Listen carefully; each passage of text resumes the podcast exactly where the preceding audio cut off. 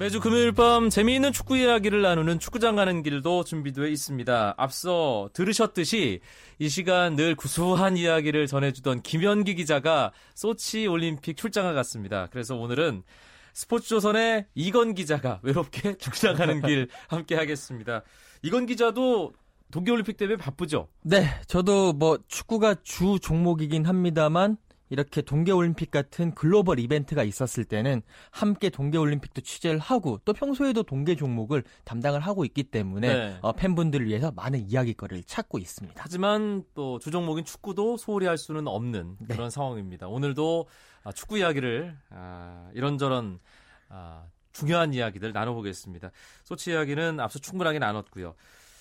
역시 뭐 지금 축구계 가장 큰 이슈는 1월 전지훈련에 대한 평가인 것 같아요. 일단 이번 주까지는 좀 돌아볼 필요가 있을 것 같은데 참 이런저런 아, 이슈들, 네. 논란들, 네. 예, 안 좋은 쪽으로 많이 나오고 있어요. 그렇습니다. 사실 이거를 좀 생각을 해보면 전지 훈련을 시작하기 전에는 희망적인 평가들, 희망적인 그런 메시지들이 상당히 많았었어요. 그러니까 뭐 우리가 월드컵 했을 베이스 캠프 이 가수에서 이제 뭐 체험을 할 수 있다.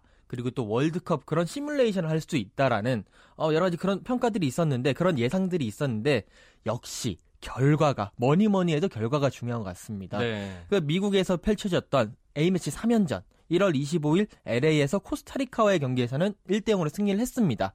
그렇기 때문에 상당히 좋은 평가를 받았는데 그 이유가 문제였습니다. 1월 29일 샌안토니오에서 열렸던 멕시코와의 경기에서 0대 4라는 뭐 결과도 안 좋고 또 내용까지 안 좋은 그 대패가 있었고요. 너무 그 길게 얘기 안 하셔도 됩니다. 네네네.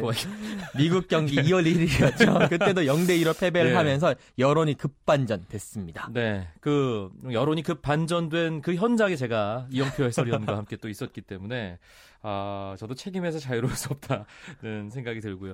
일단 뭐 이건 기자 얘기처럼 브라질에서 전지 훈련을 할 때까지만 해도 뭐, 뭐 선수단 분위기도 좋고 그리고 긍정적인 어, 본선에서 어떻게 할 것이다. 뭐, 어, 우리 선수를 쓸 숙소는 어떻고 시설이 참 좋다. 이것수 어, 상당히 어, 많은 분들이 찾아오실 만한 그런 장소다. 이런 희망적인 얘기들이 많았는데 네네.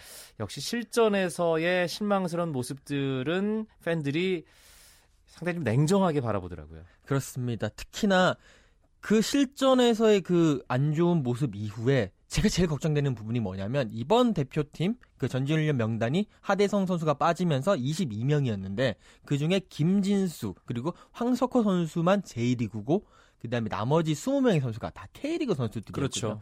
근데 이 두 번의 패배 때문에 뭐 K리그가 뭐 평가가 좋지 않다. 아, 이제는 K리그로서는 안 된다. 유럽합밖에 안 된다. 라는 조금 팬들 사이에서 그런 이분법적인 그런 평가가 나오면서 어, K리그를 좀 평가절하는 모습에 저도 개인적으로 상당히 마음이 아팠습니다. 그 부분에 대해서 이건 기자가 뭔가 좀 공감을 하든 반박을 하든 네네. 생각을 좀 말씀해 주신다면요. 어, 일단 1월 전지 훈련이잖아요. 1월 전지 훈련 같은 경우에는 K리거 선수들 같은 경우에는 지난해 12월 1일에 경기가 끝나고 시즌이 끝났습니다. 그리고 한 한 달 정도 쉬고 보통 1월에 몸을 끌어올리는 그런 상태입니다. 그렇죠. 기초 체력 훈련을 하는 그런 단계잖아요. 그렇죠. 그런 상태에서 경기를 했단 말이에요. 그렇기 때문에 일단 몸 상태가 안 좋을 수밖에 없었었고요. 그리고 또 원정 경기인데다가 많은 그런 그 비행 시간이라든지 그리고 미국도 굉장히 넓은 곳이니까 그렇기 때문에 악재가 겹쳤습니다. 그리고 우리가 지금 봐야, 바라봐야 될 것은 월드컵이지 않습니까? 그렇죠. 월드컵을 보고 하나의 아주 좋은 쓴 약을 먹었다, 예방 주사를 맞았다라고 생각을 하면서 조금 그런 분노의 그런 마음들 좀 가라앉혔으면 좋겠습니다. 제가 경기를 치른 우리 대표 선수들을 좀 더 변호하자면 어, 4대 0 패배를 안겨줬던 멕시코의 경우는 사실 대표팀의 주축 선수들이 국내파입니다. 그리고 그렇죠. 지금 한창 시즌 중이거든요. 그렇죠. 시즌 딱 반환점 돌고 난 선수들 몸 상태가 가장 좋을 때고 100% 전력을 월드컵 본선으로 따졌을 때 한 80% 정도의 전력을 갖춘 팀입니다. 맞습니다. 예, 그렇기 때문에 상당히 어려운 경기가 이미 예상이 됐던 상황이었고요.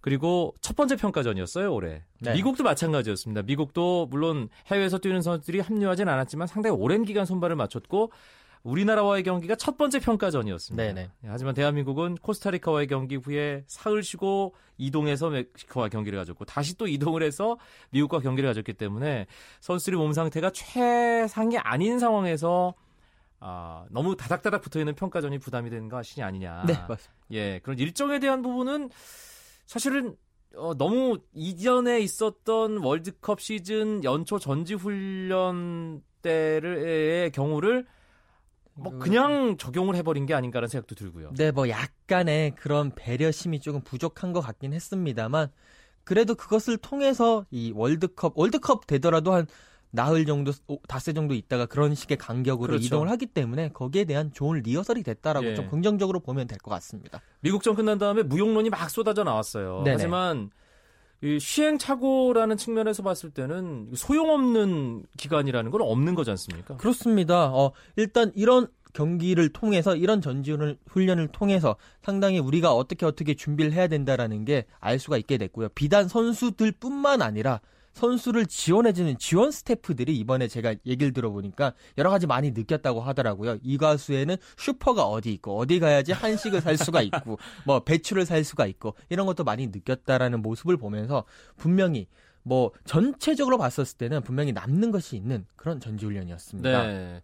선수들 한 명 한 명 뭐 다 평가할 수 있는 충분한 시간은 없었습니다만 이번에 전지훈련 다녀온 선수 가운데 사실 월드컵 본선행을 확신할 수 있는 선수는 그리 많지 않아요. 그렇습니다. 뭐그 월드컵 전지훈련을 가기 전에 저희가 이 자리에서도 뭐 많이 해봐야 다섯 명 여섯 명 정도밖에 안 된다라고 했었는데 이번 훈련을 통해서도 상당히 이제 옥석이 많이 가려졌다라는 느낌을 많이 받았습니다.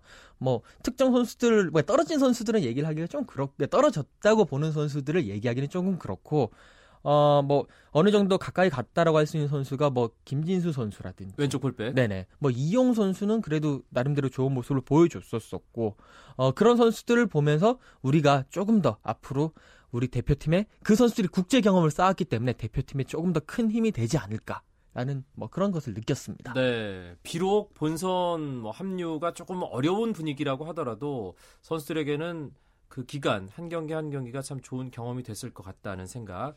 아, 그 선수들 본인도 그 경험을 토대로 K리그에서 또 이후에 축구 인생에서 더 좋은 모습을 보여드리면 되는 거니까요. 그렇죠.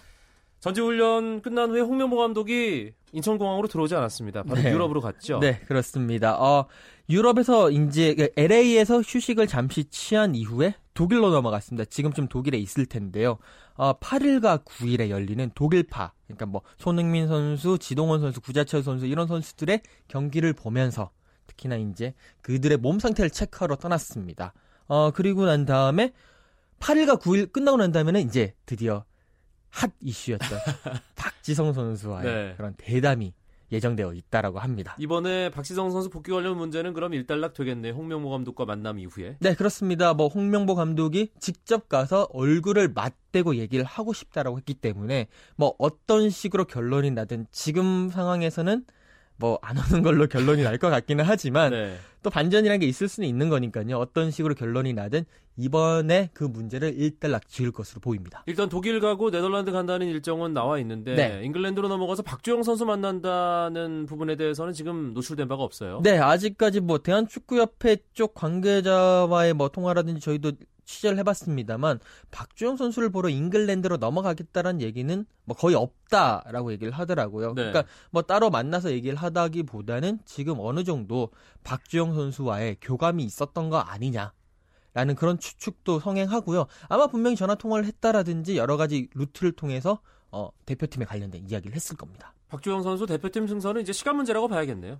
일단은 그 뭐 아스널에서 떠났지 않습니까? 그리고 경기를 뛸 수 있는 지난번에 그 와포드 경기에서도 물론 이제 짧은 시간이었지만 경기에 뛸 수 있게 됐고요. 또 계속 경기를 뛰게 된다면 분명히 그 홍명보 감독으로서는 한 번 정도 불러서 사실 남은 시간도 한 번밖에 없으니까요. 네. 한번 정도 불러서 경기를 뛰게 할 것 같습니다. 그 한 번은 3월 초죠. 네, 3월 6일 그 그리스에서 그러니까 그리스가 뭐 이렇게 키도 크고 여러 가지 체격 조건이 좋은 팀이기 네. 때문에 러시아의 대체자로서 음. 좋은 뭐 평가전이 될 것 같습니다. 네. 그리스와 맞붙습니다. 원정 평가전 또 그리스 도 본선 진출팀이기 때문에 네. 상당히 의미 있는 유럽파가 다 모여서 최상의 전력으로 맞서는 그런 평가전이 3월 초에 준비되어 있다는 이야기까지 오늘 축구장하는 길에서 나눠- 나눠봤습니다. 스포츠조선의 이건 기자 고맙습니다. 감사합니다.